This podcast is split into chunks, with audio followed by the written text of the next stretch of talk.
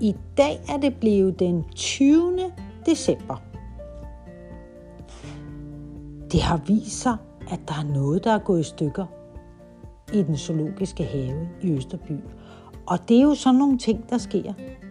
Det kan være, at det er vandingsanlægget for eksempel, der er gået i stykker. Og det kan også godt være, at det er et køleskab en dag, der går i stykker. Eller lyset måske, der går i stykker. Så derfor kommer der i dag en mand, som kan reparere nogle forskellige ting. Det kunne faktisk lige så godt have været en pige, der kom, som kunne reparere nogle ting. Men i denne gang er det altså en mand, der kommer, som kan reparere sådan nogle forskellige ting. Han er god til sådan noget med værktøj, så han kan reparere de forskellige ting, som går i stykker.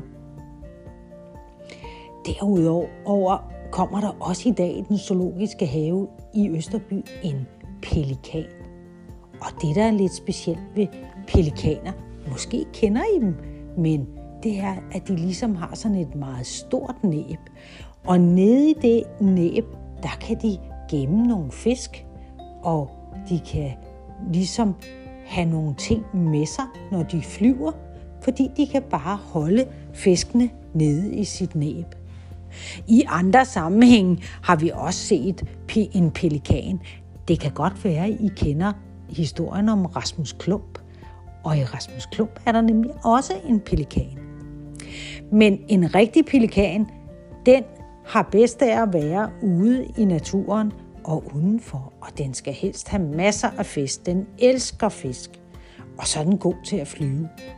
Så den pelikan, der nu skal være i den zoologiske have i Østerby, den skal være der sammen med de andre fugle. Den behøver ikke at være en indhegning, for nu har fuglene lært, at de skal blive i nærheden af den zoologiske have, og når det bliver madtid, så kommer de tilbage og får noget mad, og så kan de flyve lidt rundt igen.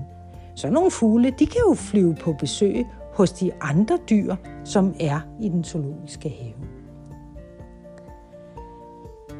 Den zoologiske have er jo snart ved at være færdig. Og der mangler ikke så mange ting, der skal komme til den zoologiske have. Men det bliver alligevel spændende, for der er stadigvæk nogle dage nu, at se, hvad der kommer til at ske i den zoologiske have i morgen.